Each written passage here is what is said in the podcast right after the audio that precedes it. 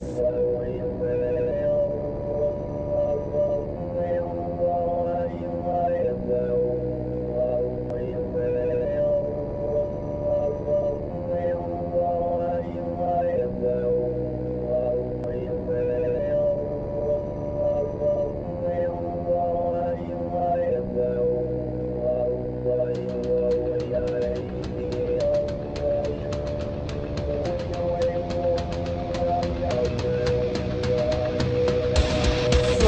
PolitiK Podcast, the show for normal Americans. From this undisclosed bunker, here's your host, Tony Reed.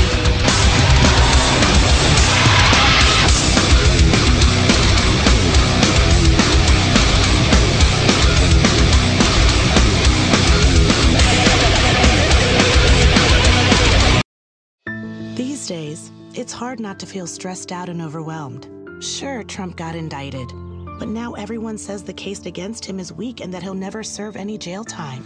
As someone whose entire personality is hating Donald Trump, you need more.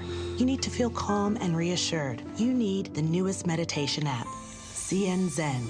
The only app that suits even the most militant liberals, with sensual details from Trump's arrest, featuring your favorite CNN anchors and correspondents. He's the first American president to ever be indicted.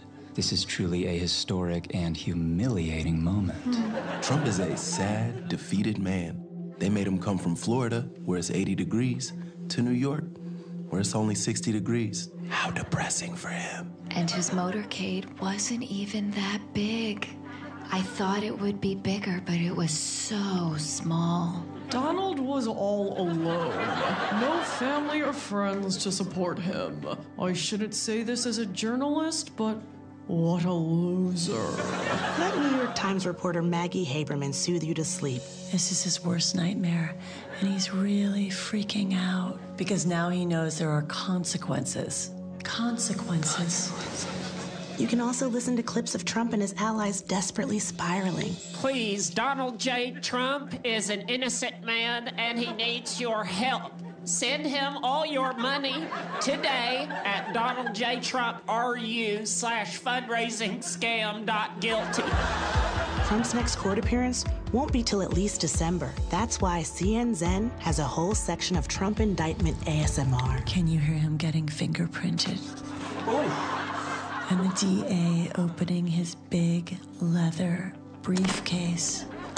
Ooh, and the little gavel from the judge. I wonder if you'll even hear handcuffs.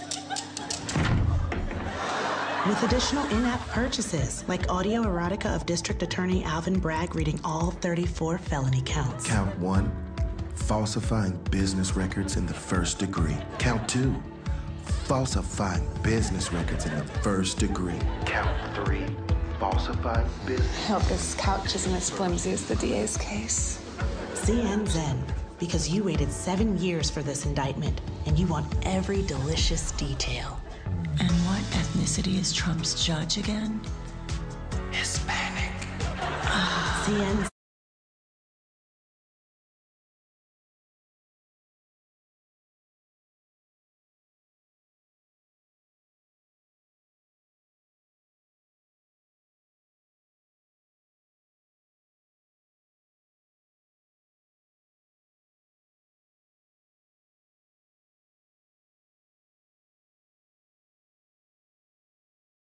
And welcome back to Flyover PolitiK Podcast. It is the 10th of April, year of our Lord 2023.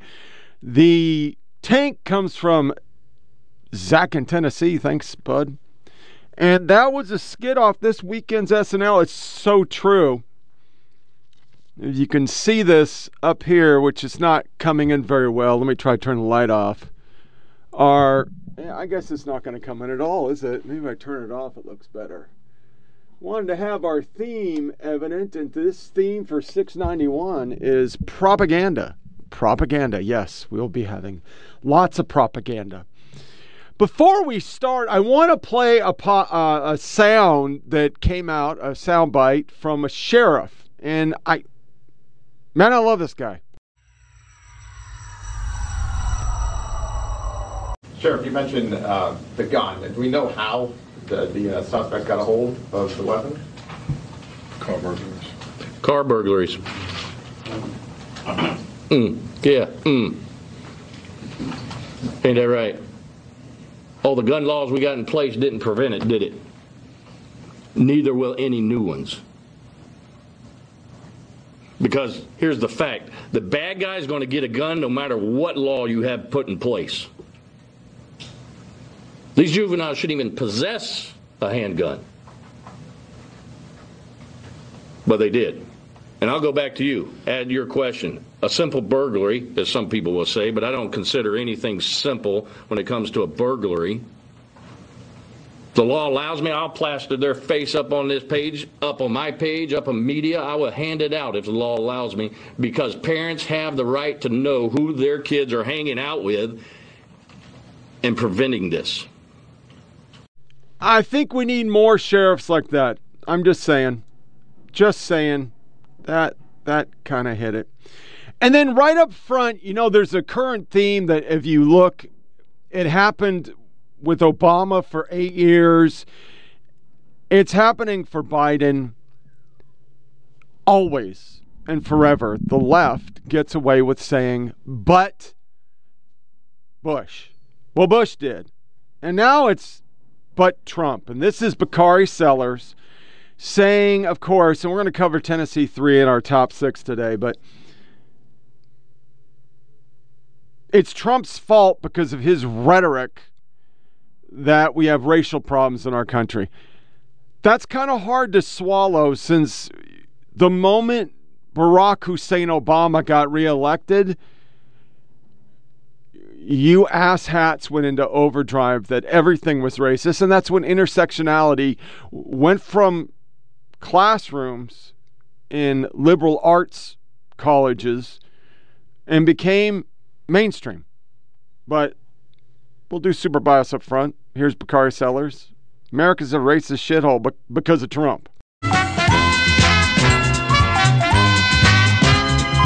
And Bakari, what do you see in terms of this being an assault on democracy uh, at the state level in Tennessee? Did, did you view it that way?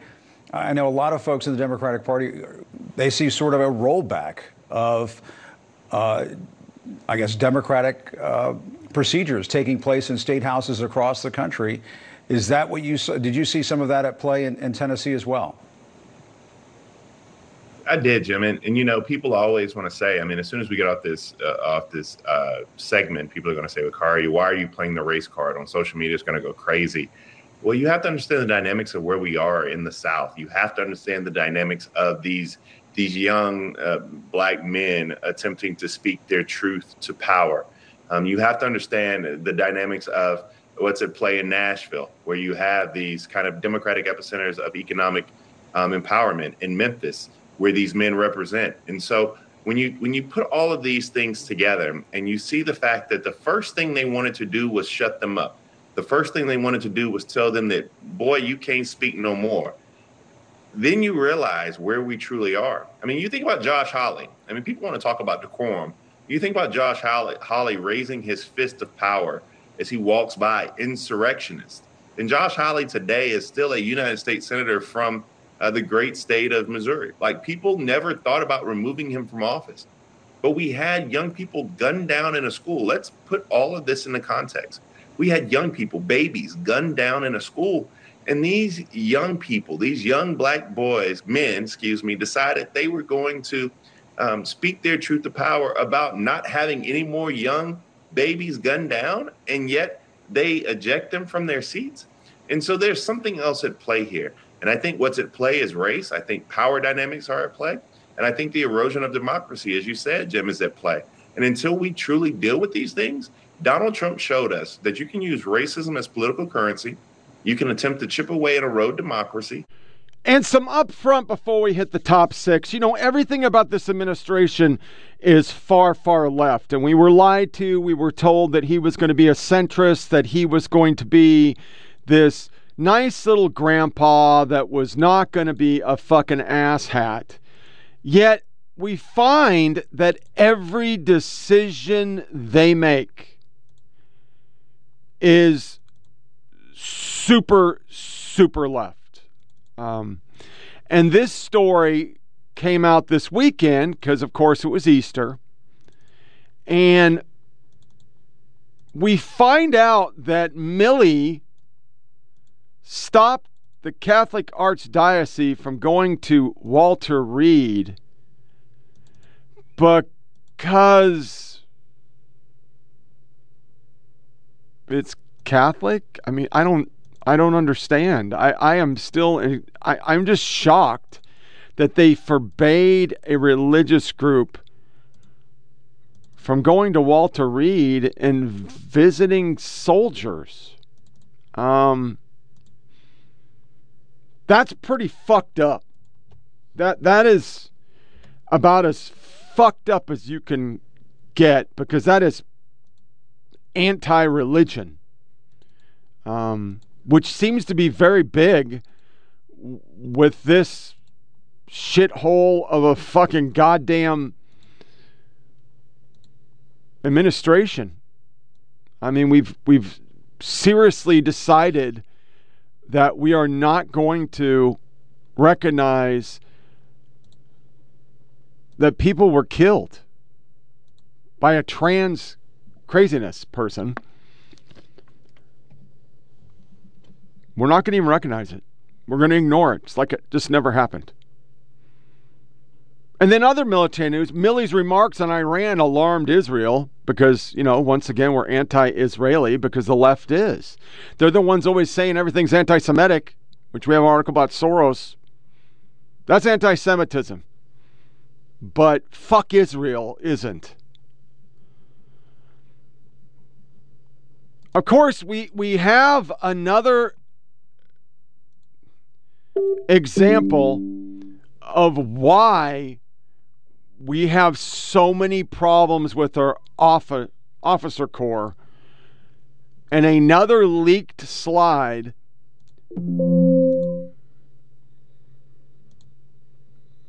We're doing intersectionality in CESG, Command College. CGSC, excuse me. Racism is a complex system of ben- beliefs and behaviors that result in the oppression of people of color and benefit the dominant group. As I've said so many times, I had very few white first sergeants. Fort Rucker is going to be retired this week, and there's so many articles from military saying how great this is. I even got a kind of an argument with a guy, and I, it was a U.S. Army tweet. And he basically was, oh, I'm glad you're not a racist. But it needs to go away. And, and he was a vet. Pentagon, Justice Department investigate a secret military document appear online because, you know, Milley's so busy doing all this other shit. A huge push this week. Um, Army Times, military.com, you name it. I'm trying this new slide thing. It's just easier than doing 4,000 slides, just making them as I go. This was everywhere that extremism is a problem. They're trying to say extremism in the military is a huge problem while trans militants are killing Christians. Okay. Then I shared this with my son, Zach, in Tennessee, and I this was like in unison. I'm in the wrong one. There we go. Baseball home runs are increasing thanks to climate change. Now, this is Bloomberg but it was everywhere. AP, a new study finds that climate change is making major league sluggers into even hotter hitters. MSDNC, it's high, it's deep, it's global warming. The Bloomberg, Forbes. More than 500 home runs since 2010 could be attributed to climate change. CNN. Yeah. Mm. Okay. Then this was uh, Easter morning from the New York Times. I saw so many heinous statements on this that I'm I'm not even going to read. Nashville battered and mourning pauses for Easter. And it's basically all about Tennessee 3. Fuck you, goddamn Christians. In recent days, the closing of this article has been reading Psalms 23 The Lord is my shepherd, I shall not want, turning frequently to abide with me, a hymn written in the 19th century, more recently set to new music by Nashville community hymn writers and composer. Recorded a version of Psalm, blah, blah, blah, blah, blah. The darkness deepens, he sang in the near empty sanctuary. When other helpers fail and comfort flee, help of the helpless, abide with me. You weird ass fucking Christians. You're just all a bunch of weird ass Christians.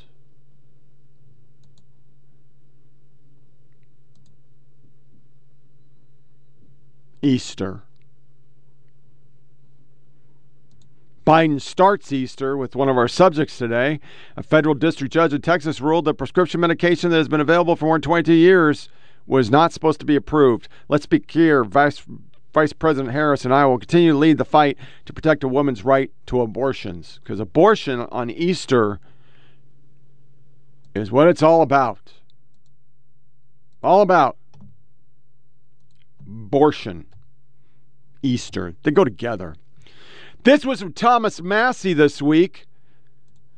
A federal agency other than the FBI, the Homeland Security Investigating Unit, was handling and running undercover conf- confidential human sources on January 6th. A motion filed court also claims at least 40 undercover agents were in the crowd. Now, what ended up happening is that the media, well, we can't have a fair trial for these people. They're horse garbage garbage. I had some kind of accent. I don't know what it is. Uh, that's not it. We're going to have to make this as we go. We'll do it live, God damn it. This is this is how it was written in most of our media. They didn't actually cover that this is our this is our system of governance. This is what we do. We give fair trials. Proud Boy attorney want to unmask informants. This is bad. So we don't want free trials. We're just we're not into that. Then as we talked about, here's Soros, his son has visited over a dozen times. But there's no link between this administration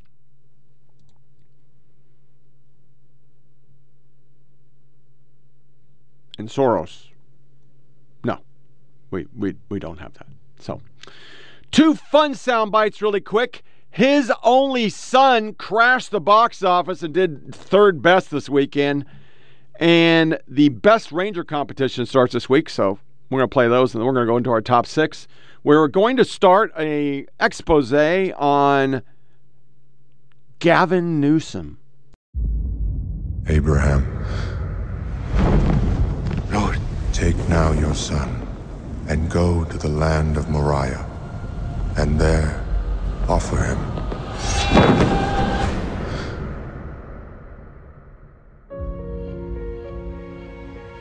The Lord came to me last night. I must go to Moriah and make a sacrifice to him there. Isaac and I will go alone. Why, Isaac? Because the Lord commands it. Make sure no harm comes to our son.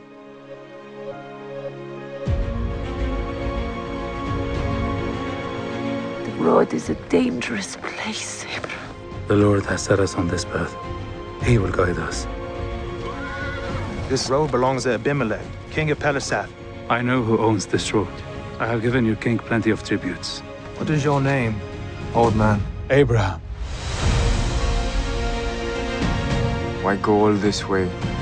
Go through all this effort? He has us do this in remembrance that death is the penalty for sin. You believe that? Impossible. Is anything too difficult for the Lord? What's your purpose in this? If this is your judgment on me, take my life, not his. Everyone's blind until their eyes are opened. The Lord chose that man out from the wicked, that hope may endure. Take me!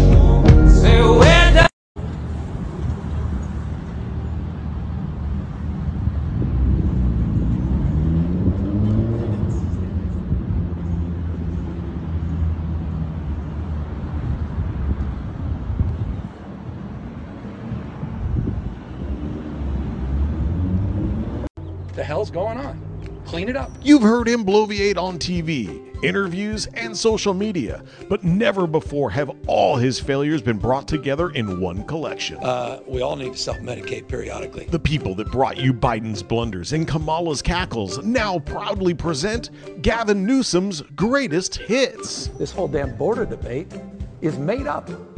It's made up. And who could forget? Well, finally, California is going to get it right with this new high speed rail. Timeless classics. If we can just get everybody vaccinated that's not vaccinated, that's refusing to get vaccinated, that's living uh, vaccine free and impacting the rest of us. It's like drunk drivers. And cliches. These are organized gangs of people that are coming out. And forgive me for saying gangs. I know that, that, that that's not a pejorative.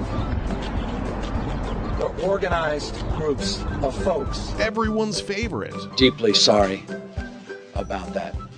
I've hurt someone I care deeply about, Alex Tourk, his friends and family. Platitudes. I thought I was dumb. I mean, look like a third world country. We haven't been looking that good in the last few decades in this state. And failures like. And that's why we established this framework, what we call a 10 year plan to end chronic homelessness in San Francisco. Order Gavin Newsom's greatest hits by calling 1 917. The problem in our country right now?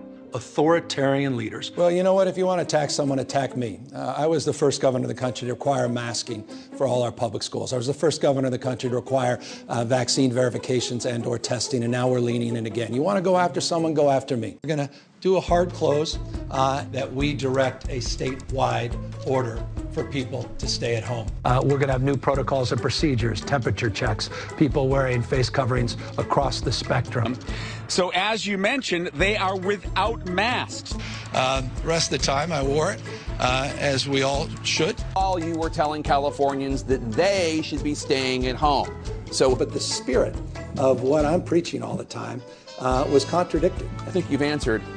What on earth were you thinking? And I got to own that. And so I want to apologize to you. I mean, these are they're on the spectrum of authoritarianism. Because we can screw you. Because we chose to screw you. And that's exactly the point. These folks don't have your back. Challenging years. Uh, you know. It's a funny thing we live in this country with the biased media that a guy from a blue state that people are fleeing. I mean, when I did a Twitter on Gavin Newsom, that's what you got. Then I had to look for positives. We'll see some propaganda in a second. But literally, Crackville, and he's rolling all over the country with these red states. These red states are all fucked up, and you're all going to help the Democrats there because the guy wants to run for president, but he's got Biden in the way. Yahoo Life. Newsom goes on red state tour. Gavin Newsom campaign buys ads in Florida, even though he's running in California. Newsom traveled to banned red states with new PAC as presidential rumors swirl. And then you see that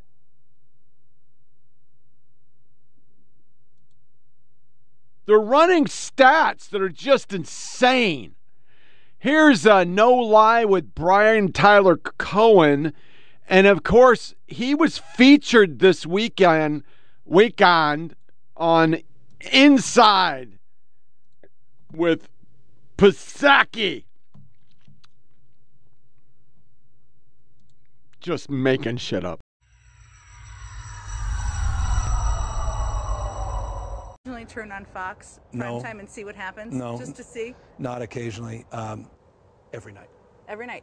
And do you think Democrats should still be appearing on Fox, or should they not be appearing? Uh, it contributes to the mental health crisis in the state. So, on the basis of one's own personal conditions, I would not recommend it. Um, my staff is quite literally tried to have interventions with me about it. They say I'm too obsessed with it, but I need to understand it. you want to know what the other side thinks. I don't want to know what they think. I want to see the patterns. And what you see are patterns that emerge. You have these right wing blogs, and about a week or two later, Tucker Carlson will play it out.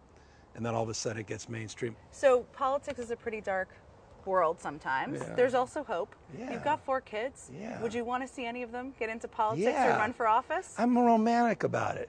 Public service. I mean, I'm a, I don't know, I'm a, I'm a, I'm not a product of the 60s, but I'm, it's evocative. I mean, it's deeply evocative to me.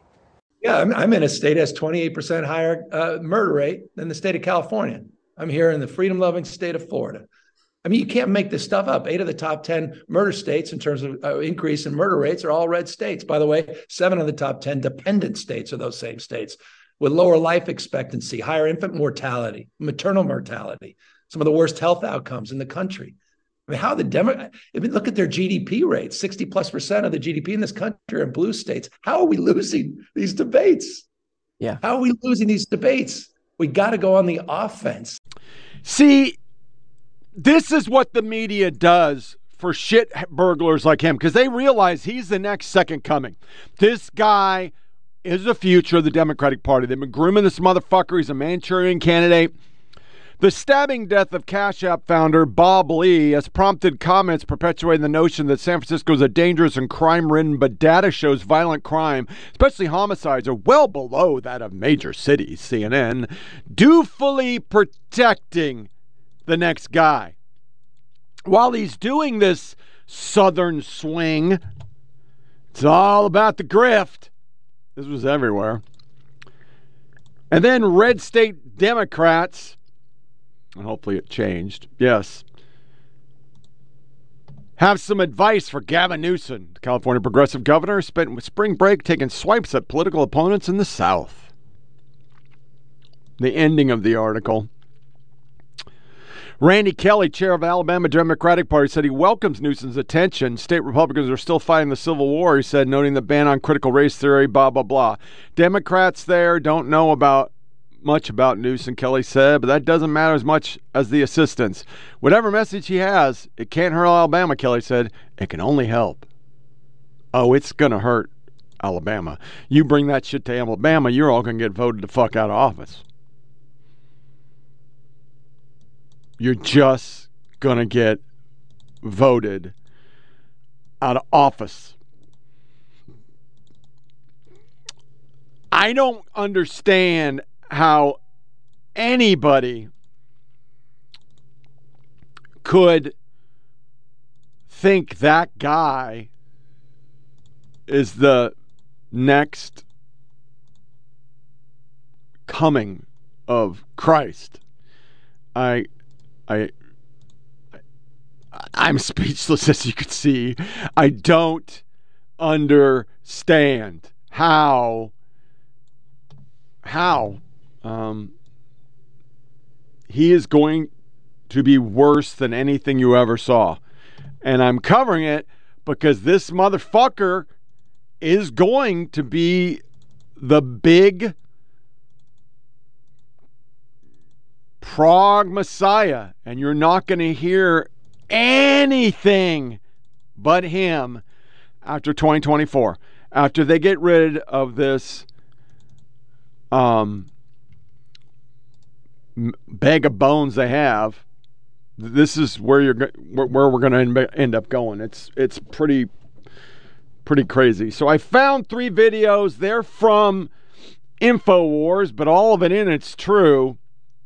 It's about a, eh, a six minute little vignette, but we need to get smart. We need to know about not Republican, because I'm not a Republican, but we need to know who these people are because the media will never tell you about this dirty cocksucker. So here it is. And then we're going to go into our trans fascism and Riley Gaines getting attacked.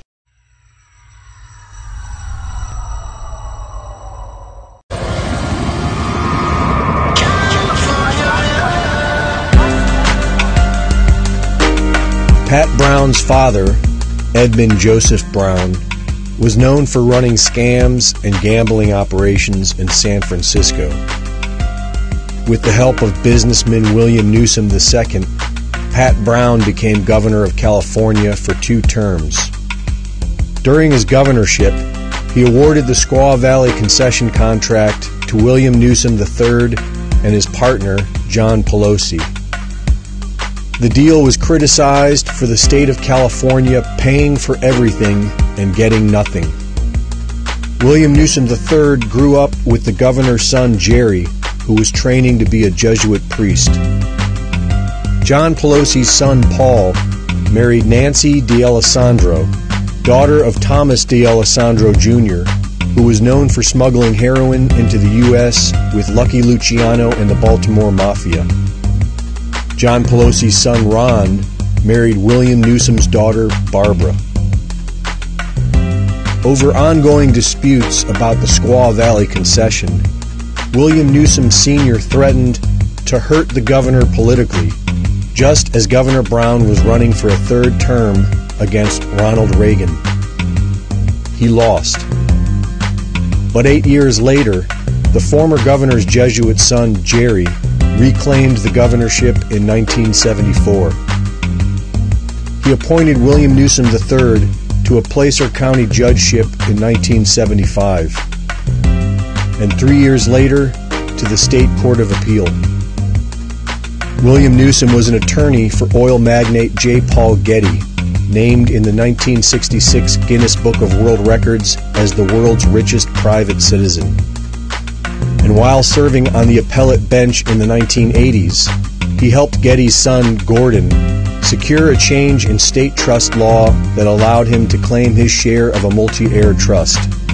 After Newsom retired Getty Trust and provided seed money for his son, Gavin Newsom, Nancy Pelosi's nephew, to start the PlumpJack business that led to a career in San Francisco politics.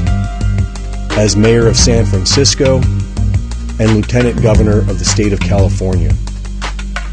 Gavin Newsom was informally adopted by the Gettys after his parents divorced, and recently succeeded family friend Jerry Brown to be the current governor of California. For 80 years, these four families have ruled over the state of California politically. And with the help of Kamala Harris, Maxine Waters, Adam Schiff, and Dianne Feinstein, California's uncontrollable state government spending has amounted to over $2 trillion in debt and the highest tax rates in the country. The homelessness population is on the rise so much that a typhus outbreak has reached epidemic levels. Thousands of needles from illicit drugs litter the streets. They have made California a sanctuary state. They have been steadily chiseling away at the Second Amendment. They have passed laws for mandatory vaccinations. And they continue to aggressively oppose our president on every front. On October 1st, 2016, right before Donald Trump won the election, President Obama transferred full control of the internet from the U.S. government to an independent California nonprofit organization. In a cyber war scenario, the U.S. government may not have control over the internet. Even if it secures military and government domains and IP addresses, the targets in cyber warfare are likely to be civilian. and the U.S. government requires private sector infrastructure to operate. Since the internet underpins our computer systems, electrical grids, communication systems, and other critical infrastructure, our entire civilian society could be at risk. Who controls California? Who controls the four families? What is a republic? For NewsWars.com, this is Greg Reese.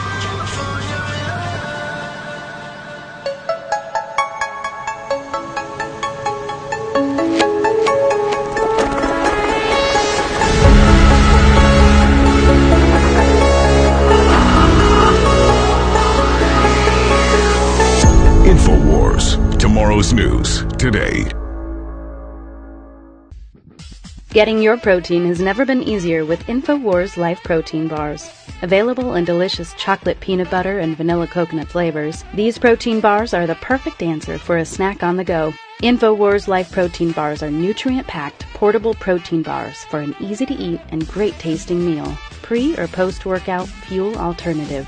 At just 240 calories per bar and 15 grams of protein each, these bars will be your favorite at hand snack for at home, in the car, at work, or on the go. For getting nutrients easily. High in fiber and nutrients with wholesome ingredients for high level performance with great taste, such as whey protein and chocolate compounds. These protein bars can help you with the boost you need to reach your goals. Protein packed and full of fiber and healthy ingredients, InfoWars Life Protein Bars are a can't miss snack for any InfoWarrior serious about their energy. Try both flavors today at InfoWarsStore.com.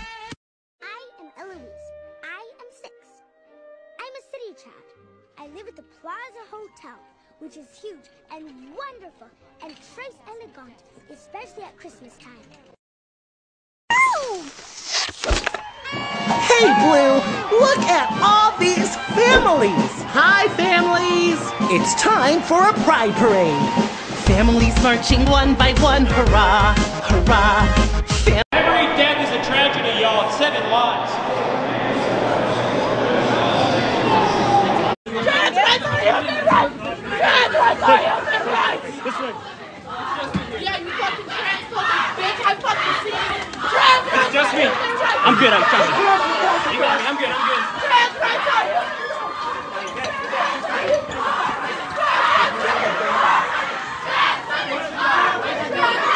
I'm coming. I'm good. I'm good. Trust me. I'm good. You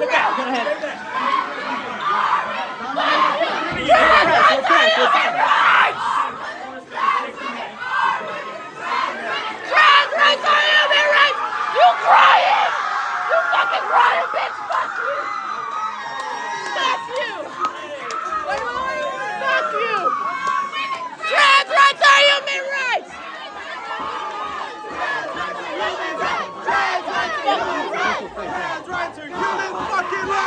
Bye, bitch! Bye, bitch! You dress like a communist. Fuck you! Fuck you! Trans women are women! Trans women are women! Trans women are women! Trans women are women! Trans women are women! Trans women are women! Trans women are women! Trans women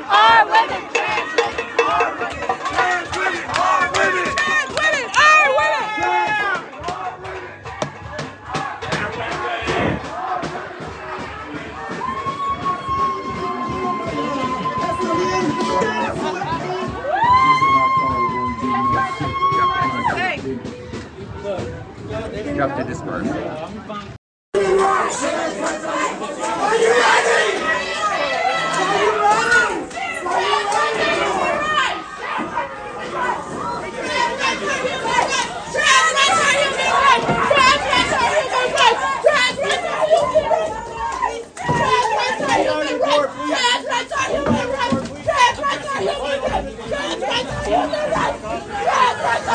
Right. Rights are human rights!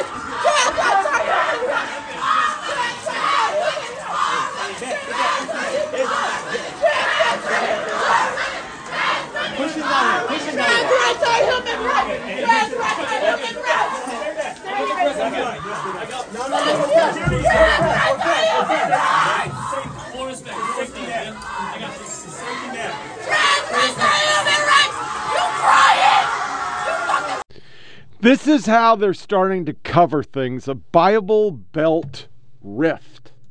Just a Bible Belt thing. You Bible having pieces of fucking shit. You're just you're just garbage humans, you know? We we don't we don't really care, you know? We don't care about your religion. Fuck your religion. Fuck you. I mean, fuck you.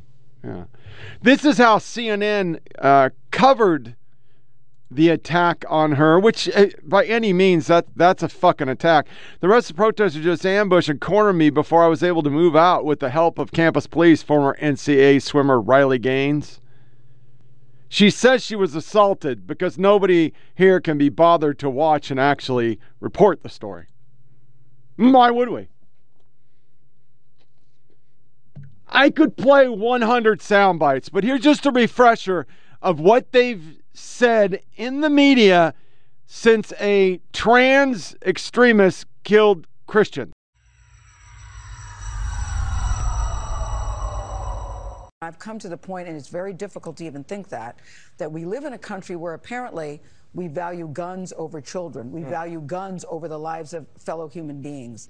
And it's very hard for me to wrap my brain around that No, I- because I if we didn't, if we didn't feel that way, we would do something about I, it. I just think I, I take my kids to the playground in New York, and they put padding on the playground just Yes. in case they fall off the jungle Exactly gym. They don't want to get a bruise on your elbow. Think of the steps we take to ensure that our kids are safe, except around this one issue where we seem to have a block. Yeah. n- n- Guys, they're banning books in schools. Youth, right? This is a map just out this week from the Human Rights Campaign. They now estimate of all the transgender kids across the country, aged 13 to 17, just that age group, more than half of them now live in a state where they have either already lost access to or could lose access to gender affirming care. It's over 50% now. And Jonathan, I want to turn to you on this because that that's a striking number first of all when you think of the sheer volume of children who are impacted by that. But I'm wondering why you think this particular issue resonates so deeply right now. because it makes people feel uncomfortable. Let's just be perfectly frank about it. It makes people uncomfortable. But just because you're uncomfortable doesn't mean that you then target what makes you uncomfortable. And uh, by target, you're targeting kids, you're targeting the families of those kids, making it impossible for them to get uh, get health care in their own home state, making it almost impossible for them to go out of state, criminalizing in some cases going out of state to get care. All these kids and their families want are for the for these trans kids to be able to go to school like everyone else, learn like everyone else, and be left alone like everyone one else if possible and to be able to learn in a classroom environment where there's neither a target on their back or they're not being denied the full history, the full curriculum that they're supposed to be taught. The problem I have with what's been happening in the states, and particularly with this congressional bill, is that the language is so vague. In that report, the person said, you know, it doesn't spe- specify names of books and things. Well, no, it leaves it up. Many Democrats say that he'll be running against his age in part until a Republican nominee is chosen. In fact, one central message in new Republican candidate Nikki Haley's campaign is that the U.S. needs younger leadership. In the America I see, the permanent politician will finally retire.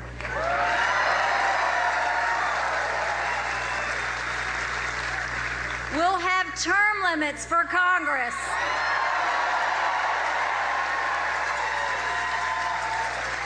And mandatory mental competency tests for politicians over 75 years old. Elder statesman here. This whole talk about age makes me uncomfortable. I think that I think it's the wrong road to go down. She says people, you know, politicians or something are not in their prime. Nikki Haley isn't in her prime. Sorry, when a woman is considered to be in her prime in her 20s and 30s and maybe 40s. What are you that's not wait. I- that's not according to me. so Prime don't- for what? Uh, it- depends. I mean, it's just like prime. If you look it up, it'll if you look, if you Google when is a woman in her prime, it'll say 20s, 30s, and 40s. I don't necessarily. 40s. Oh, I got another I'm not saying I agree with that. So I think she has to be careful about saying that you know politicians aren't in their I think prime. we need to qualify. Are you talking about prime for like child bearing, or are you just don't shoot about the messenger. prime I'm for just being saying what the facts are. Google it. Everybody at home.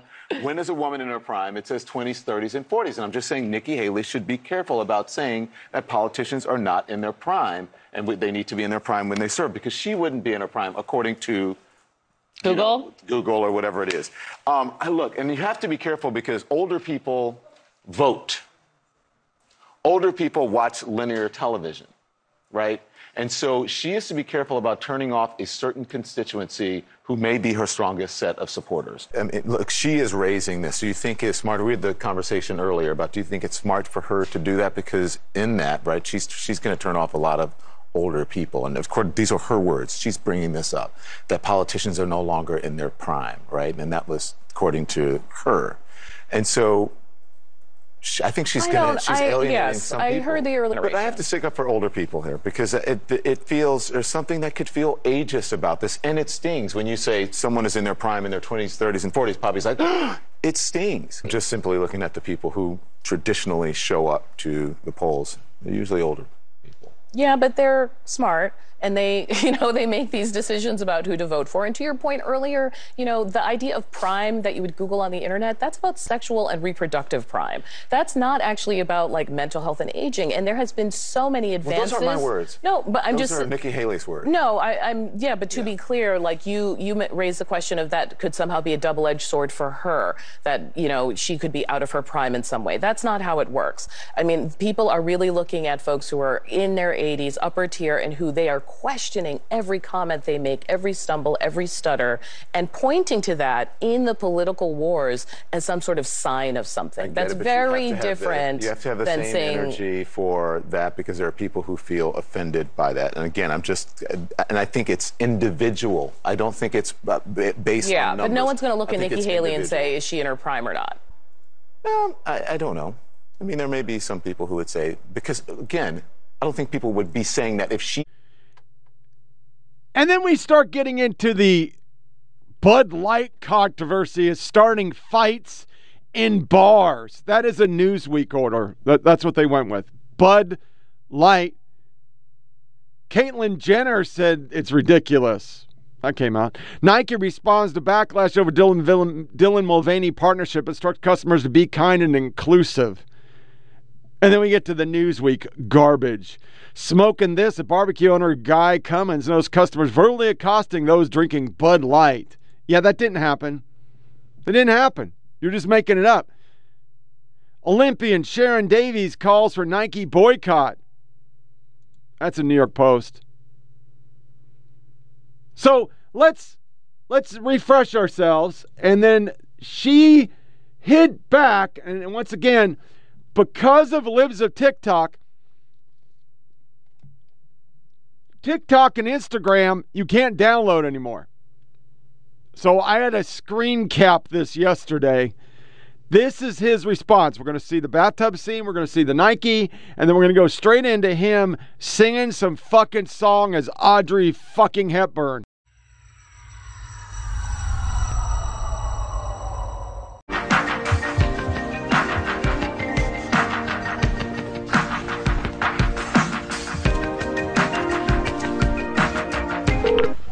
Thank you for your patience.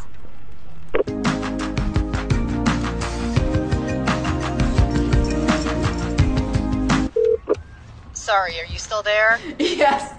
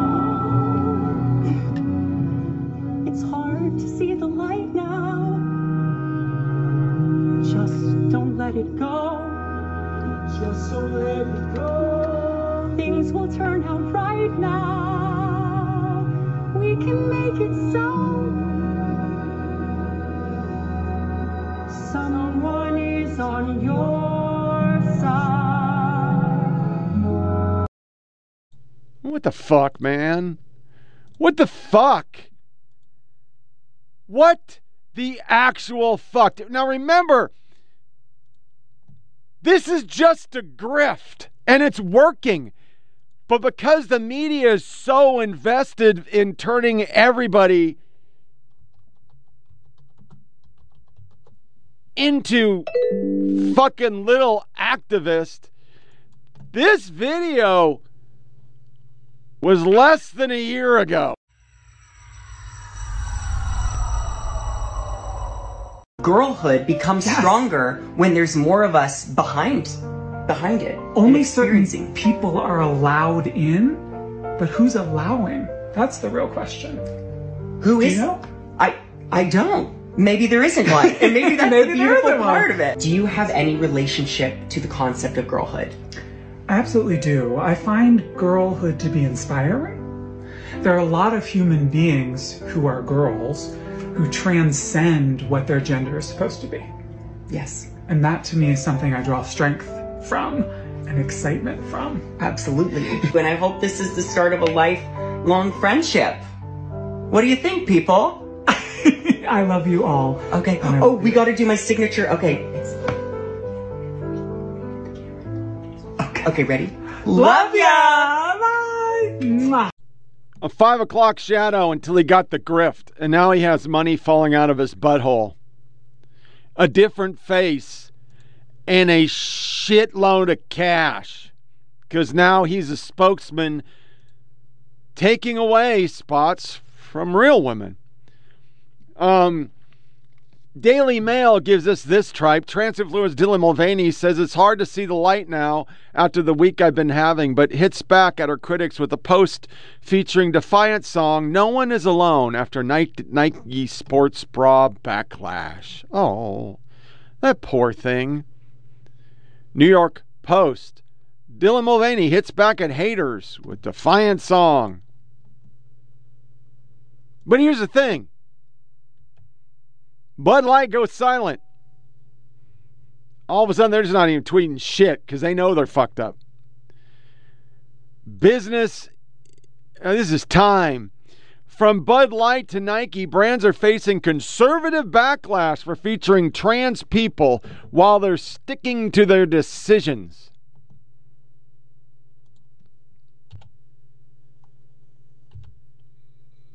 Oh, I guess I didn't get this, did I? There it is.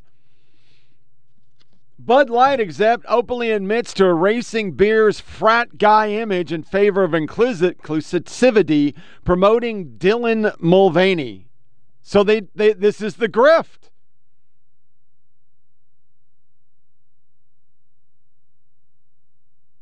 But even overseas, in Britain, which is way woker than us, women ain't having it.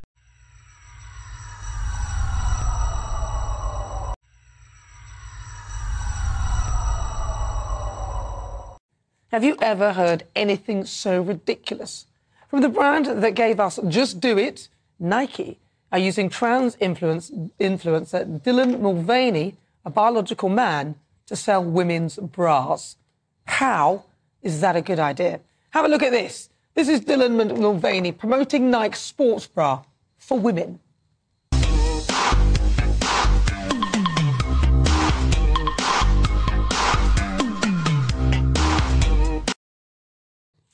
So if you're listening on radio, you can download the app or go to gbnews.com where you'll see a biological man with no breasts prancing around in a material bra and a short pleated skirt, or, I thought, or leggings, I think he was wearing, in a manner that can only be described as a caricature of woman, an insult to actual women. It's almost as bad as this on Twitter. Why? Stop. Why is this thing not hot? I swear to God, if anyone says welcome to womanhood, I'm gonna.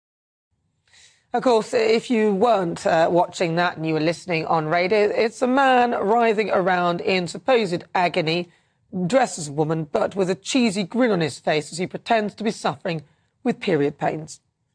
Absolutely ridiculous. I can tell you now that no woman I know smiles like that when she's going through agonizing cramps of a period. We have to endure this, and we do it once a month. We just get on with it. We get on with life. So this is clearly a man.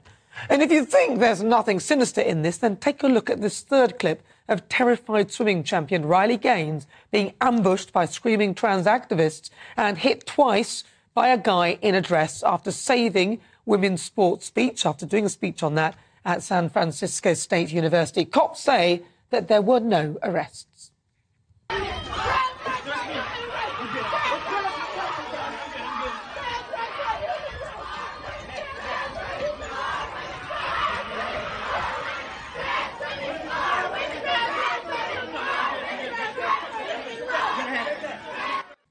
Apologise for the flash photography there. Hardly the sound of a so called vulnerable community. As far as I can see, it is the women who are the vulnerable ones. Riley had to hide in a cupboard for three hours. But let's get back to transgender influencer Dylan Mulvaney, who has over 12 million followers across TikTok and Instagram. And it is reported that for each post for Nike, uh, she received around about $150,000. Other major brands like Bud Light and Maybelline have also used the influencer and paid potentially similar amounts. So instead of Nike using brilliant female athletes, of which there are many, like Riley Gaines, to promote something that is clearly required and designed specifically for adult human females, which is bras, they could have used women. Nike have chosen to use a biological man, a space that should actually have been taken by a female. Sometimes I have to ask myself whether I'm living in a delusion. What on earth were they thinking? Why would that make me, as a woman, want to buy anything from Nike ever again? Why would companies do all this? Well, it's pretty fucking simple, even though I did a really poor job of prepping my size. It's CEI. It's from the Human Rights Campaign. And here's just a little smidgen. They're handing out lucrative deals to what were once considered fringe celebrities because they have to or risk fa- fall- failing in an all important social credit score that could make or break their businesses. At stake is their Corporate Equity Index or CEI score, which oversees by the Human Rights Campaign, the largest LGBTQ plus political lobbying group in the world.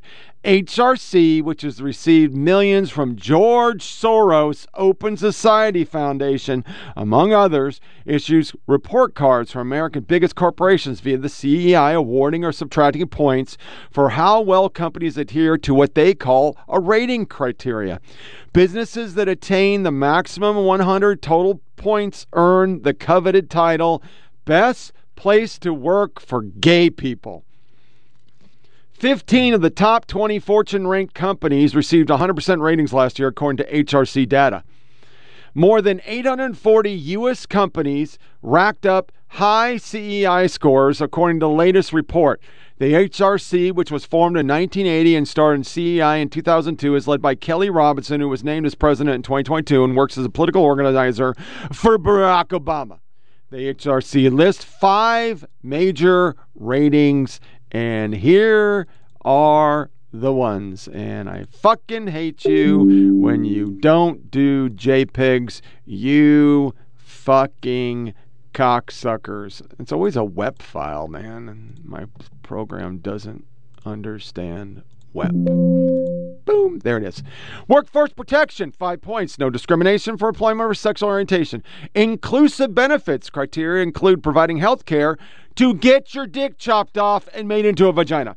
Supporting an inclusive culture, including gender neutral dress codes, trans inclusive restrooms, corporate social responsibility, marketing or advertising with gay fuckers Responsible citizenship points deducted if company gives money to organizations whose primary missions include advocacy against LGBTQ equity, which is not defined, but you know it means Christian groups. Christians. Christians bad. That's why the media does it. This article hurt my fucking pancreas. I don't know where it is, but it hurts. The 2022 Equity Index, let's see, 842 best places to work, 138 newly rated, 379 Fortune 500, 152 American Law magazines. All Fortune 500, 93% for sexual orientation, 91 domestic partner benefits, transgender inclusive, only 66%.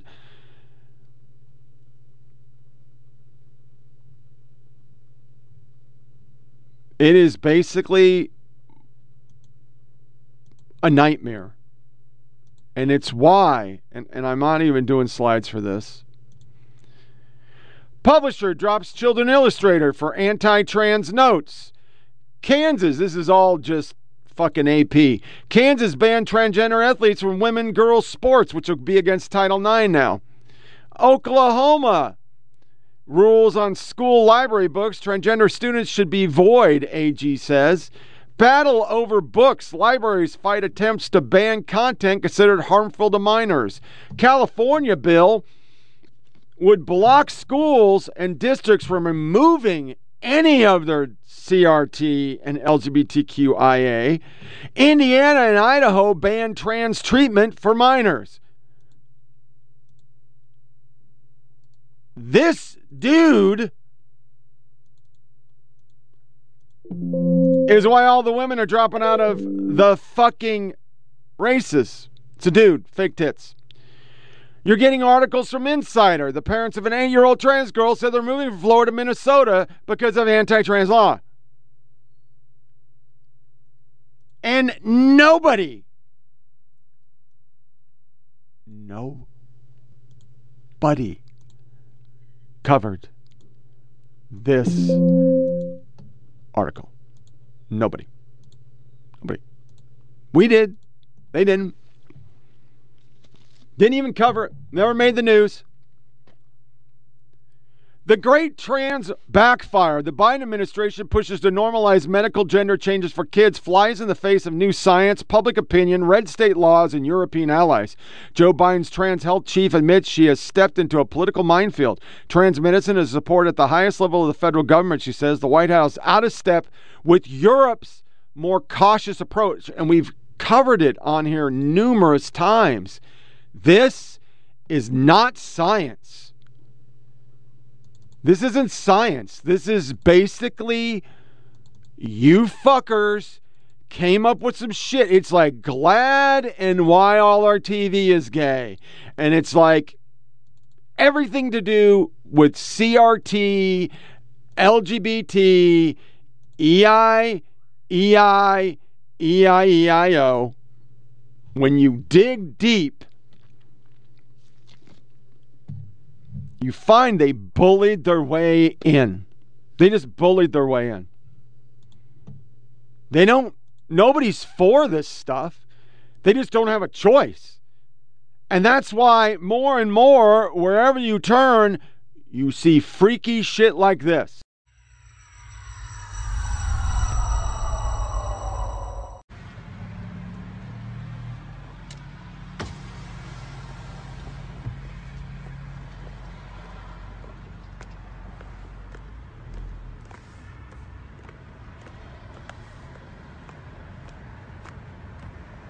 You alright?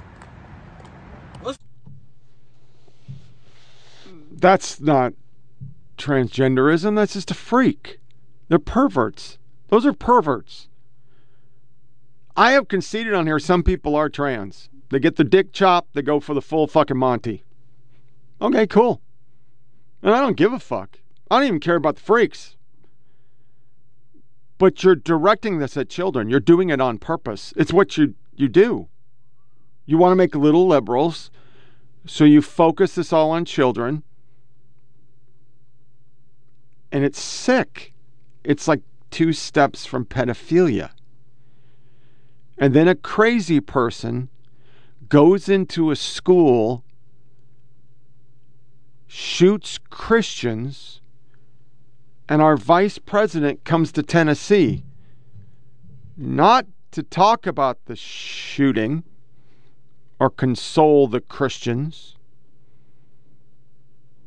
It's to punish gun owners who didn't shoot anybody.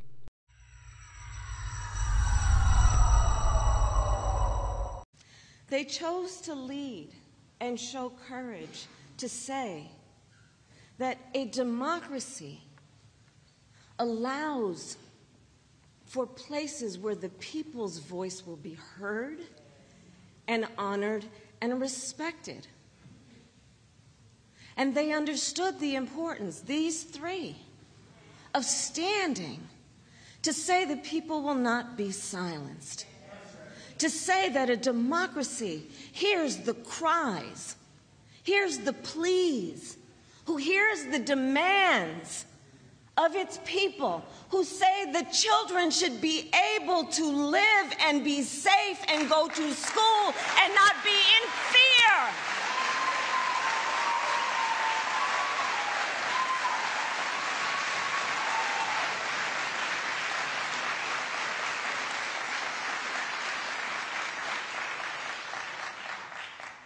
They said, We understand when we took an oath to represent the people who elected us that we speak on behalf of them. It wasn't about the three of these leaders, it was about who they were representing, it's about whose voices they were channeling. Understand that. And is that not what a democracy allows?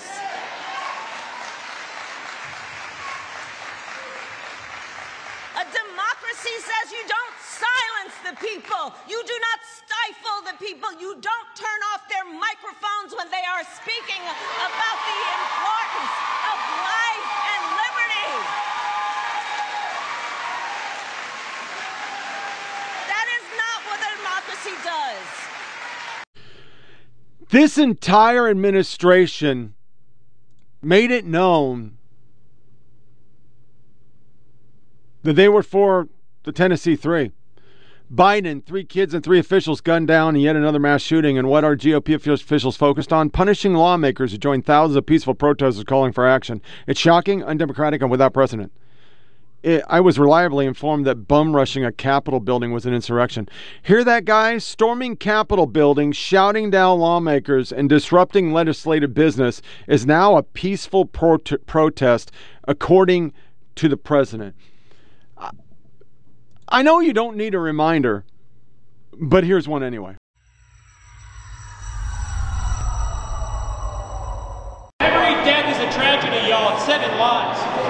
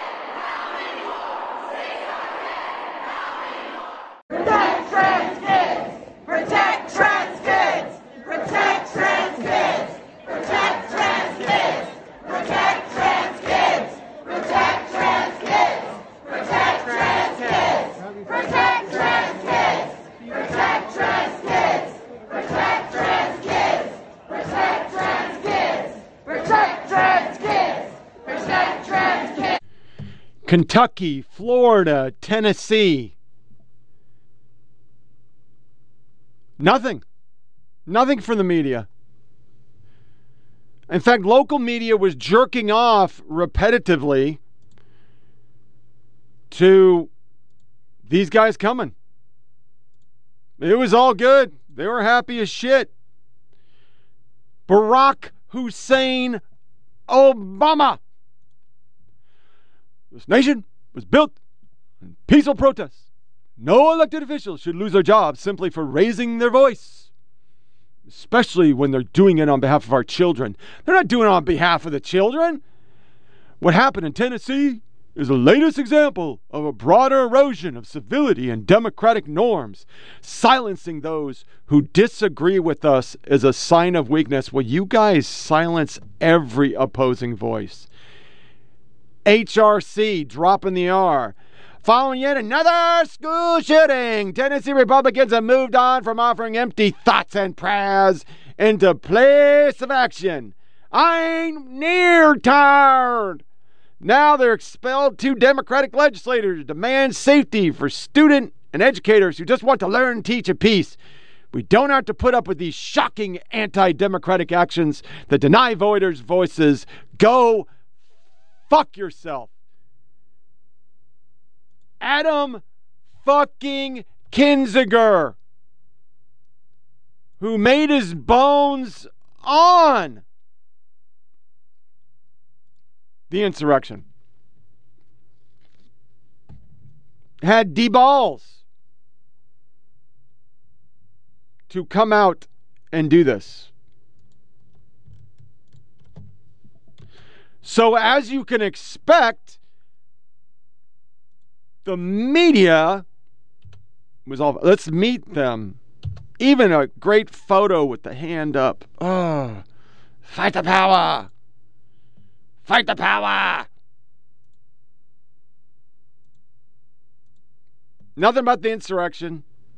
Never once through any of this is the word Christian spoken. NBC tees up ex GOP uh, expelled rep to label GOP racist. MSNBC questions if Tennessee ever left the days of the KKK. CBS warns Tennessee Republicans let them no choice but to get violent. Nets bemoan GOP. It's racism. Racism. Meet the press, tease them up like they did absolutely nothing wrong. Yet in my video, you see these asshats taking over the floor. It was an insurrection.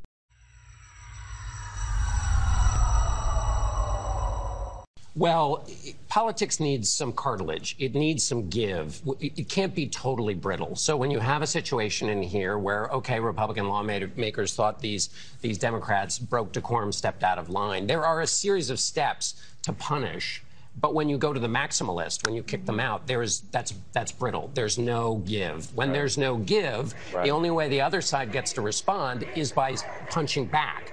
And so when you lose those interim steps, all you get is response and response and response. And that is not only, you know where that leads, right? right? That leads to violence. And it takes us back to this previous conversation, which is the reason this question of democracy is so important. And the reason faith in the judicial system is so important is we are at a moment where more on the conservative side, but on both sides, you have people who think the system isn't working. We've got to affect change outside of the system through violence.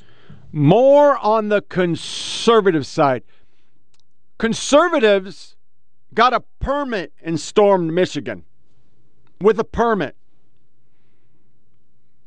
They were authorized to be there and protest.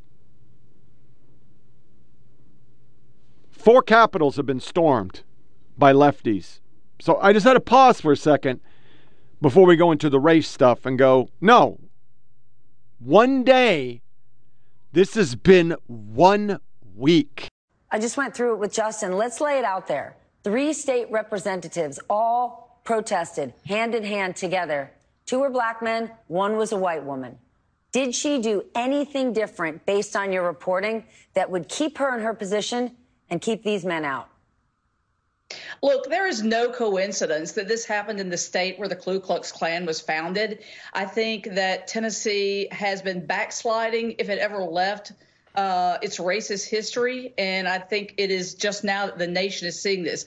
Gloria Johnson did not do anything any different. And there was uh, pretty obviously a racial component to this expulsion. And it wasn't even just the fact that Gloria is a white woman, it is also the fact that she was defended by two white male. You said this week, as we heard you, that this is a grave day for democracy and that it sets a dangerous precedent, the expulsion of you and one of your colleagues there. Why do you think this happened and how do you think it should be resolved?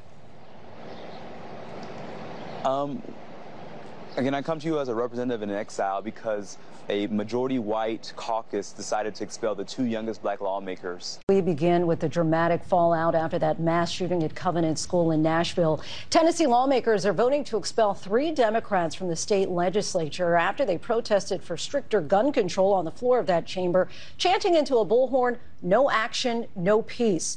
The Republican Speaker of the House comparing them to January 6 rioters, citing them for disorderly behavior. This morning, supporters of the Capitol welcomed them with cheers and watched in the gallery as the Republican supermajority debated measures to oust them. Since the Covenant shooting, protesters for gun control have gathered at the Capitol a number of times, and they were there again today, even in the rain. Tennessee has only expelled lawmakers a handful of times, and usually for criminal or sexual misconduct. This time, however, is very different. Today, ahead of the expulsion vote, Johnson, Jones, and Pearson walking defiantly into the state capitol amid chants of We support the Tennessee Three. And tonight, with hundreds chanting outside the chamber, Jones calling this a political lynching. We want to begin tonight with a political showdown in the state of Tennessee. In Tennessee, two young black lawmakers expelled from the State House of Representatives after they took a stand on gun violence.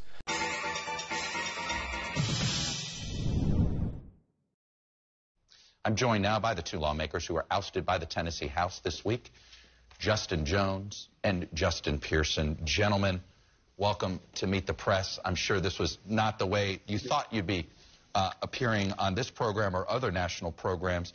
Um, Justin Jones, let me start with you. Uh, I know you met with Vice President Harris, you met with President Biden. What was their message uh, to you, and uh, what did you hear from them? Well, thank you so much for having us on today. I think the most resounding message we're hearing um, from the White House and across the world and people in, across this nation is that uh, this attack on democracy will not go on unchallenged, that the Tennessee House Republicans' attempt to crucify democracy has instead resurrected a movement led by young people to restore our democracy, to build a multiracial coalition. We are in the midst of a third reconstruction here, eh, beginning here in Nashville. And I think what, you know, the message is, is that we will continue to resist, that this is not the end mm-hmm. of, of, of that their decision to expel us is not the ultimate authority, but that the people will hold them accountable um, both at the county level and in the special election and going forward there are um, through our legal processes. Justin Pearson, have you talked to any of your colleagues or now former colleagues uh, since this vote? Uh, have any of them explained why you were ousted and Gloria Johnson was not? Yep, it's Justin J. Pearson. And no, I haven't talked to our former colleagues, but I have to tell you, uh, the reality is an institution filled with people who are more concerned about supporting the NRA and supporting the Second Amendment than it is protecting the First Amendment rights of children and teenagers to be able to come to the Capitol and advocate for gun violence. You know, it's hard to look at the media and um, take any of it serious anymore. I mean, we, we literally we are in a time and a place that I don't think anybody ever thought we'd be at because who would have ever thought that we'd have a media that 100% believes one side can be violent and the other side cannot. I, I just never thought we'd be here. I just I just never thought. I mean, in a million fucking years, I just never thought we'd get to this point that it would be so one-sided. I mean, every incident incident we see it appears there is a there it's just it's just bias. And and nothing is more glaring than this weekend's Easter Sunday media embrace of the Tennessee Three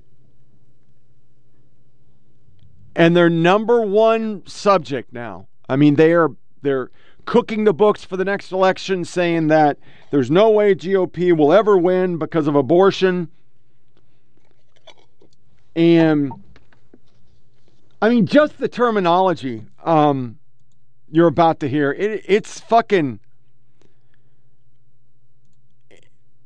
It's shocking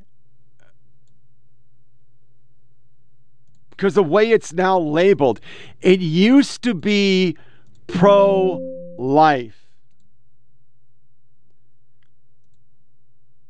versus pro abortion.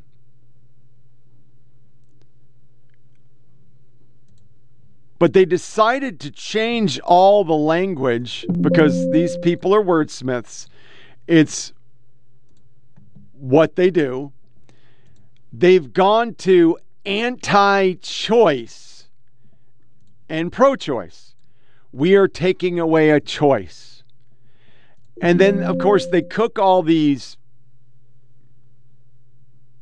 crazy polls that I, I just, I don't even, I don't know where they get the data for this because I, I seriously, I don't know anybody whose sole voting premise or position is abortion. That, that's the only thing they look at. But our media, th- this is the kind of stuff. A zealot judge has ordered a nationwide abortion ban. Unborn human, the anti abortion rhetoric of judge ruling. Anti abortion rhetoric. Zealot judge. Then ACLU, an historic eviction, uh, uh, a historic decision for abortion right. And then the sound bites, where they are 190% in about killing babies. I mean, we've seen now they're all about dead Christians, but here is let's kill them babies. This is America. Don't catch you slipping now. Don't catch you slipping now. Look what I'm whipping now. This is America. Don't catch you slipping now. Don't catch you slipping now. Look what I'm whipping now. And this is America. Jay. So, um, explain how this one ju- federal judge can be have such an effect on the country. Well, this is a this is a federal judge, and this, of course, is judge shopping. Liberal groups judge shop, conservative groups judge shop. That's not that's not controversial. Uh, what's shocking? So I've been writing about Matthew Kacsmaryk for many years. Uh, he has said outrageous things over the years, and there's outrageous things in this opinion. This is a garbage opinion from open to shut. It the way it finds standing is garbage. The way it addresses the harm is garbage. Uh, he calls mifepristone chemical abortion. That's sort of a that's sort of a dog whistle. He says that this allows a woman to abort her unborn child at uh, at 49 days. So I bought a visual aid. The so-called unborn child is the size of a grape at 49 days. This is not a judicial opinion. This is a theological opinion. So Matthew Kacsmaryk is certainly entitled his religious view about when life begins and what constitutes an unborn child. As a rabbi, I have my own views, which are quite different about when life begins. But the idea that this is now being legislated from the from the bench for the entire country is absolutely unconscionable. Jessica. Yeah, I mean, just looking at this ruling, it is very hard to find, and especially, you know, physicians have reached out to me immediately talking about this ruling. And what they're saying is there's no way to see this as anything other than attack on bodily autonomy because this isn't about safety. This is a drug that is proven to be safe. It's been FDA approved for 22 years. This is something that is safer than a lot of other drugs on the market. And actually, what we're doing here is we're making you know, having a medication abortion more dangerous, not any safer, because people will still be able to use misoprostol, which is the other uh, medication used. I try not to be alarmist on this show, but every now and then there is good reason to be alarmed. On Friday night, there was a new assault on women's rights in this country because a federal judge in Amarillo, Texas, issued a ruling that may undo the FDA's 23 year approval of the drug mifepristone. Mifepristone is one of the two drugs commonly used in medical abortions.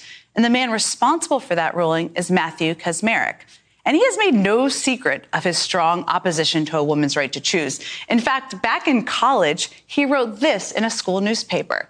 The Democratic Party's ability to condone the federally sanctioned eradication of innocent human life is indicative of the moral ambivalence undergirding this party. Yes, he was talking about moral ambivalence back in college. After working for a number of conservative causes, he even served as a trustee on the board of an anti abortion organization. So it's pretty safe to say that restricting reproductive freedom, limiting abortion rights, it's all been the focus of his career to date. Now, the thing is, is that if his latest ruling stands, millions of people, millions of women across the country will be impacted because more than half of all abortions are medical abortions using this two pill regimen that includes mifepristone. Even in some states where abortion is legal, this ruling may mean that women can no longer go to their pharmacy to get the abortion pill. They would need to go directly to a provider. And the problem with that is that as of now, only 36 states even have legal abortion providers. And many of those are already overwhelmed by the influx of patients coming from other states where abortion is now illegal. That all means that patients may have to wait weeks or months for an appointment patients seeking an abortion, patients seeking consultation with a doctor about that. In short, this is all going to dramatically cut access for women. But the impact is also far, reach, far more reaching for the medical community. This judge has no medical background, none whatsoever. But his ruling could scrap what scientists at the FDA have deemed safe for decades. This has never happened before. A court has never revoked FDA approval of a drug on grounds like this. What if a judge has a personal issue with the use of stem cells or the components of a cancer drug? Can they also overrule the medical community in those cases too? And if they do, what do people who need those drugs do? So right now across the country, pro-choice governors are trying to figure out what exactly they have the power to do. It's not that the ruling was a huge shock, but their options are limited. Some states may take steps. The national divide was crystallized on Friday night in those dueling abortion rulings less than an hour apart, on specifically the abortion pill uh, over the federal judges. These are legal efforts that were pushed by political activists seeking a decision by the Supreme Court. There was no actual medical event, no misuse of this pill to trigger this look at the drug. It was simply political activism. This was a drug that was approved at the end of Bill Clinton's presidency, four presidencies ago. In Texas, a federal judge invalidated the FDA approval for the abortion pill mifepristone which in combination with another drug does account for more than 50% of all abortions in this country. An hour later, it was a judge in Washington state that contradicted the decision, and he called the drug safe and effective and ordered the FDA to make no changes. Obviously, the Supreme Court has to weigh in on this one.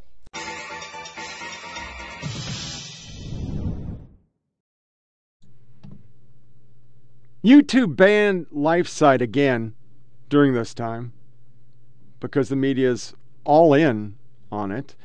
And then Lefty said, fuck it. The president should just go around it. Because, you know, we, we're not a, a land of laws anymore. Uh, a federal judge in Texas ruled a food and drug blah, blah, suspended. Moments after judge halted approval of medication abortion pill, another federal judge said it must remain on the market. And then Ron Wyden, this devastating ruling has no basis in law and will ban the most common method of killing a baby. President Biden can and must ignore this ruling and keep it going. CNN, I'm not going to play it. I believe that the Biden administration should ignore the ruling. AOC says. I believe the Biden administration should ignore this ruling. The court rely on the legitimacy of this ruling, and what they're currently doing is engaging in an unprecedented erosion of their legitimacy. Libs, no one's above the law. Also, libs, we're above the law. We make our own laws.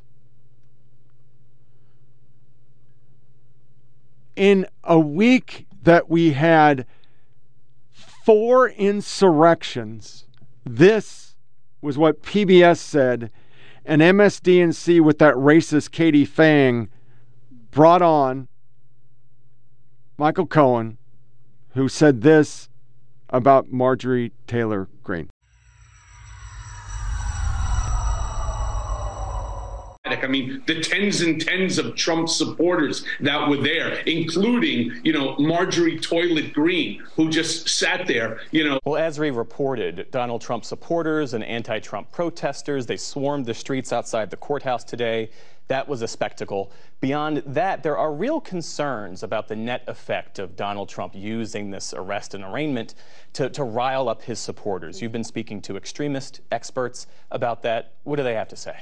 So the experts that I've been speaking to say that it's not necessarily that they're looking at violence to break out at a protest like the one uh, that was held today, but that they're looking at right wing extremism groups, white militias, neo Nazis, essentially the coordinated white power movement that has grown since 1983 and has. Re- Since the tiki torches, where are these neo Nazis they talk about? I mean, I see a lot of lefties fucking shit up. Like a lot of lefties. They're always fucking shit up. I mean, I could play Antifa every fucking day on this pod- podcast, even though USA Today extremist guys say they don't exist. And we just stormed capitals. There'll be more stormings. And mind you, those three coordinated with that crowd. It wasn't organic.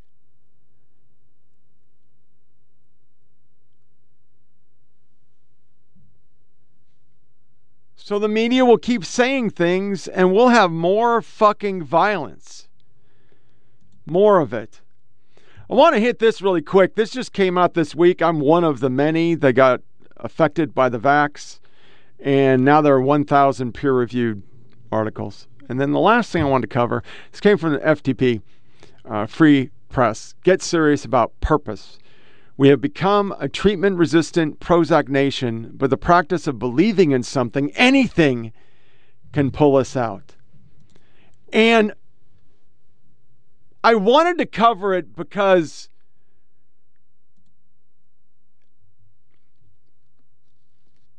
I've said it, been banned for it. These liberals have nothing to believe in. That's why they jump cause to cause to cause. And for the first time in a long time, I'm wearing this again. I used to wear a cross in uniform. I had a black one. I don't know what happened to it. We can't find it. So the wife's going to give me a new one. I used to wear my St. Christopher that I had since I was a little kid. And I don't push my religion or talk about it. And, you know, I'm not this great Christian. You know, I'm, I'm, I'm flawed. I'm a human. I don't go to church because I, I, I clearly just don't like Southern churches whatsoever. Um, it's just different. But I'm a believer and I pray when I eat. I pray when I go to bed every night. Sometimes I pray when I'm walking.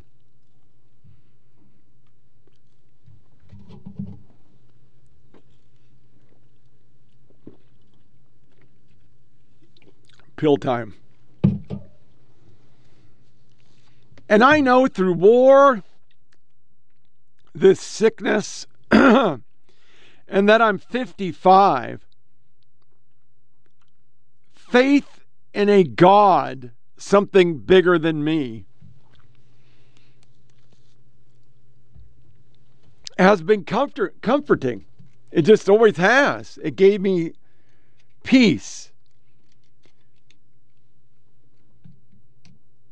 But if you take it off the religious level,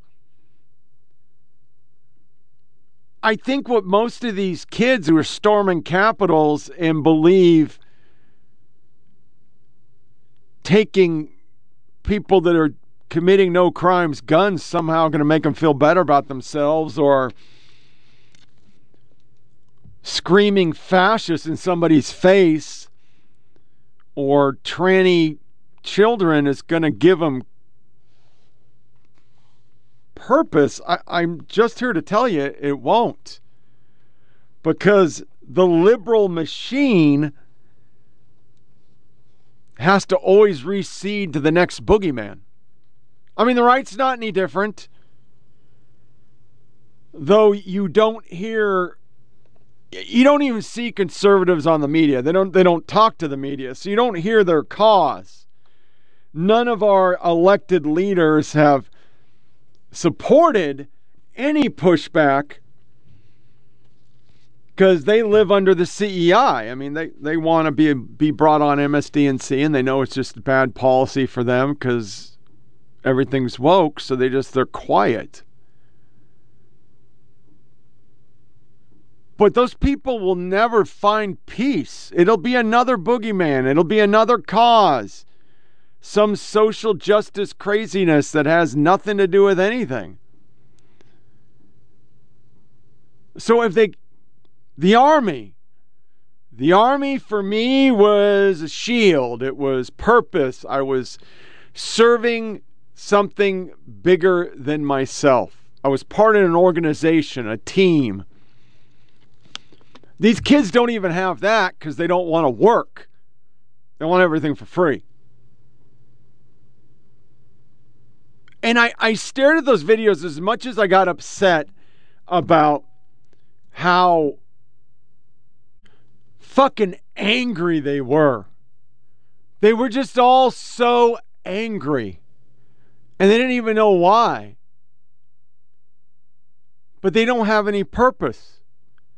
They're just being used by liberals to change a talking point from six dead Christians killed by an LGBT QIA plus plus plus EIEIO ampersand mentally ill person. And to further shield from the very real threat there is to Christians from this demo who hates Christianity. My daughter, which, if you're still listening, I, I, bet you do listen case from time to time, even though you don't want to talk to us. Congratulations on your third engagement. I heard about that. I hope this marriage works out good and you're happy. And I mean that. But she was so angry. And she didn't get that from this house. She got it from the internet because on the internet, they're angry people. They hate Christians. Fuck your hope and prayers. The media even say things about it, which is just insane because they're part of it. But you know, Christians they, they don't they don't talk about it. They don't fight back when they should.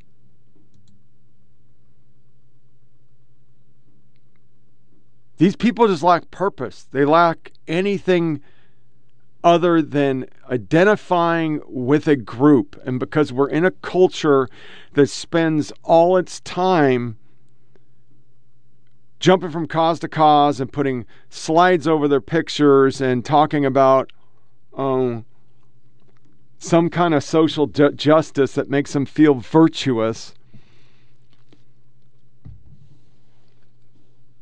They want to be a victim. They want to be associated with that. They want to be they want to get attention.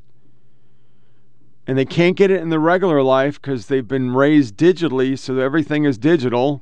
They don't know how to talk to people.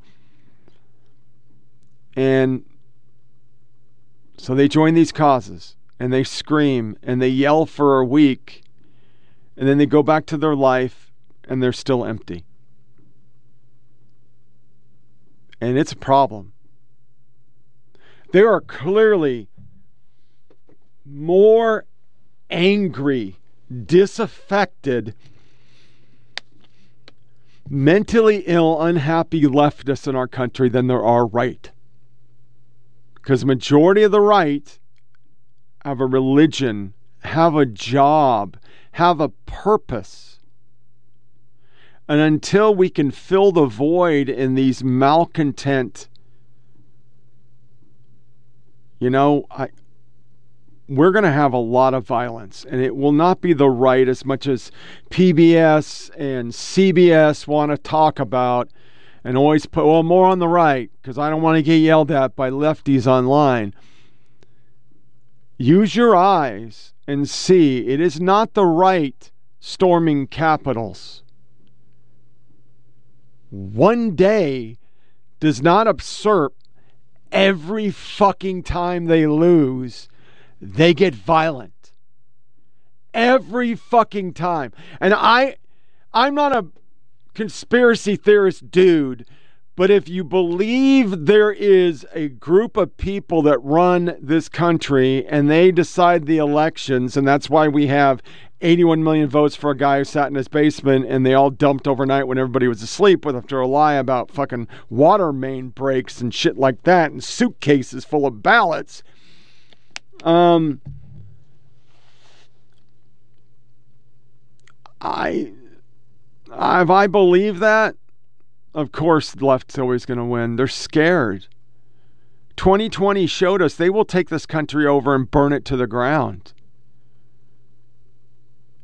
And instead of saying, no, we're not going to tolerate that, we appease the mob been human nature. Just appease them, they'll go away. These fuckers ain't going away. Every time they lose, they break shit. Every fucking time. It's not the right breaking shit, it's the left storming capitals, this time to change a narrative. Not one media, not any of our leaders, no papers did anything about the dead Christians at the hand of tranny. So, my protest going forward will be this cross. Today, when I went into a place, it was outside like I was some gangbanger. And I don't give a fuck. I'm going to wear my cross wherever I go. And that's my silent protest that I don't give a fuck you hate Christians.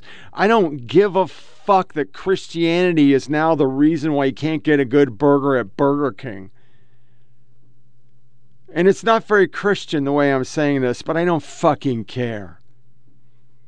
This country was built on religious liberty. And for some reason now, this religion you think it'd be Islam or you think it'd be a myriad of other fucking religions, CRT, LGBTQIA religion seems pretty fucking violent right now. Nope. Those are the good religions. Christianity, how we got COVID. Christianity is why kids can't read good. Christianity got us Trump. Christianity got these three people kicked out. Christianity, well, they weren't, Christians weren't so against fucking gay marriage and people changing their fucking sex. Maybe the shooter wouldn't have killed people. No, I'm not having it anymore. I'm just not.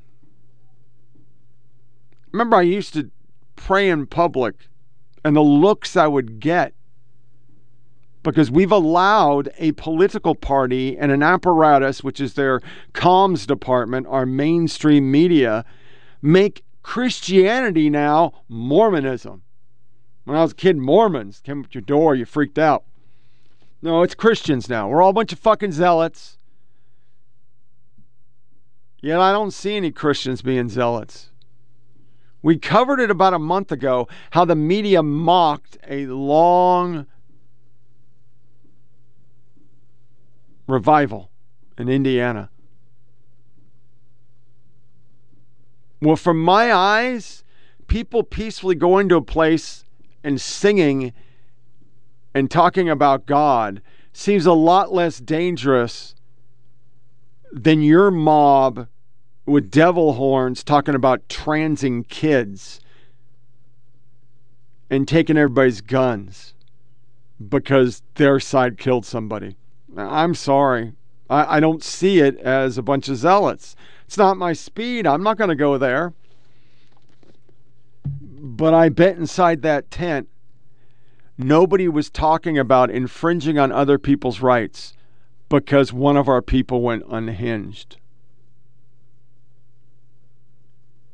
And my last point on it the media and the Democrats better start pulling back on their rhetoric. Because right now you're riding a high and you think you can get all the way, like Chuck Todd's just jerking off with fucking six buckets of KOI. I'm so excited about 2024 because of uh, abortion and they're never going to. I mean, I'm seeing people on TV, Kimberley Strassel, they'll never win an election again. Yeah, believe that shit.